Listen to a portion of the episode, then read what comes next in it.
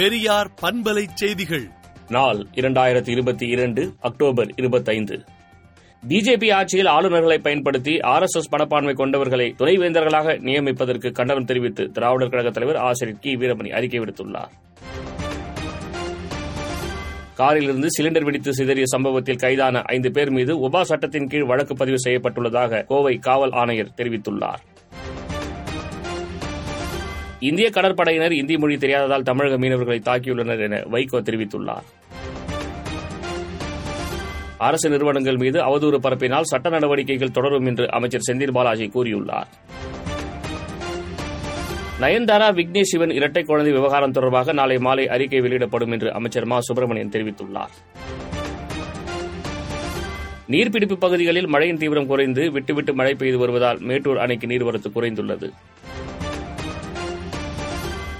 தமிழகத்தில் பதினெட்டு மாவட்டங்களில் இன்று மழைக்கு வாய்ப்புள்ளதாக வானிலை ஆய்வு மையம் தெரிவித்துள்ளது.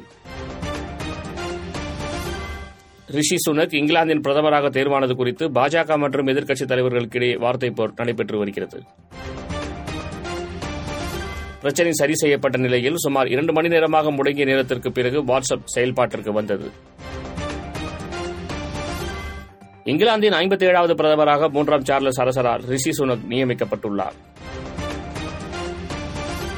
சிட்ராங் சூறாவளி புயலுக்கு பலி எண்ணிக்கை ஒன்பதாக உயர்ந்துள்ளது. இந்தியாவின் அசாம் உட்பட நான்கு மாநிலங்களுக்கு கனமழை எச்சரிக்கை விடுக்கப்பட்டுள்ளது.